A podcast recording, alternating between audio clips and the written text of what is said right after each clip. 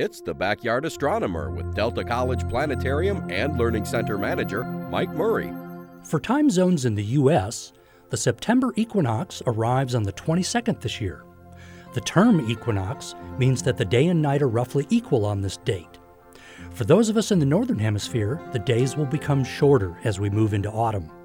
In the Southern Hemisphere, spring is beginning and the days will get longer. We have an equinox twice a year, spring and fall, when the tilt of the Earth's axis and Earth's orbit around the Sun intersect. That's why, on just these dates, the sun will rise due east and set due west. For us in the Northern Hemisphere, the sunrise and sunset points will move south along the horizons until the winter solstice in December.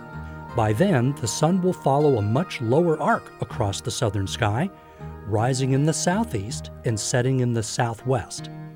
While some might see this as a sign of colder, darker times ahead, it was actually an inspiration for many festivals around the world. Most had a connection to the harvest celebrations, and the harvest moon was another celestial event that made this time of year something special.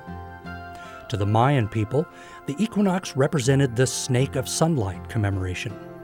At the precise moment of the equinox, an enormous snake of sunlight slithers down the stairs of the main pyramid at Chichen Itza, Mexico.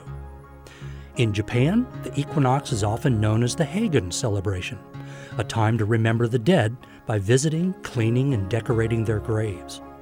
In Chinese and Vietnamese communities all around the world, this time was celebrated through the Moon Festival, connecting both the significance of the equinox and the harvest moon. With the Delta College Planetarium and Learning Center, I'm Mike Murray.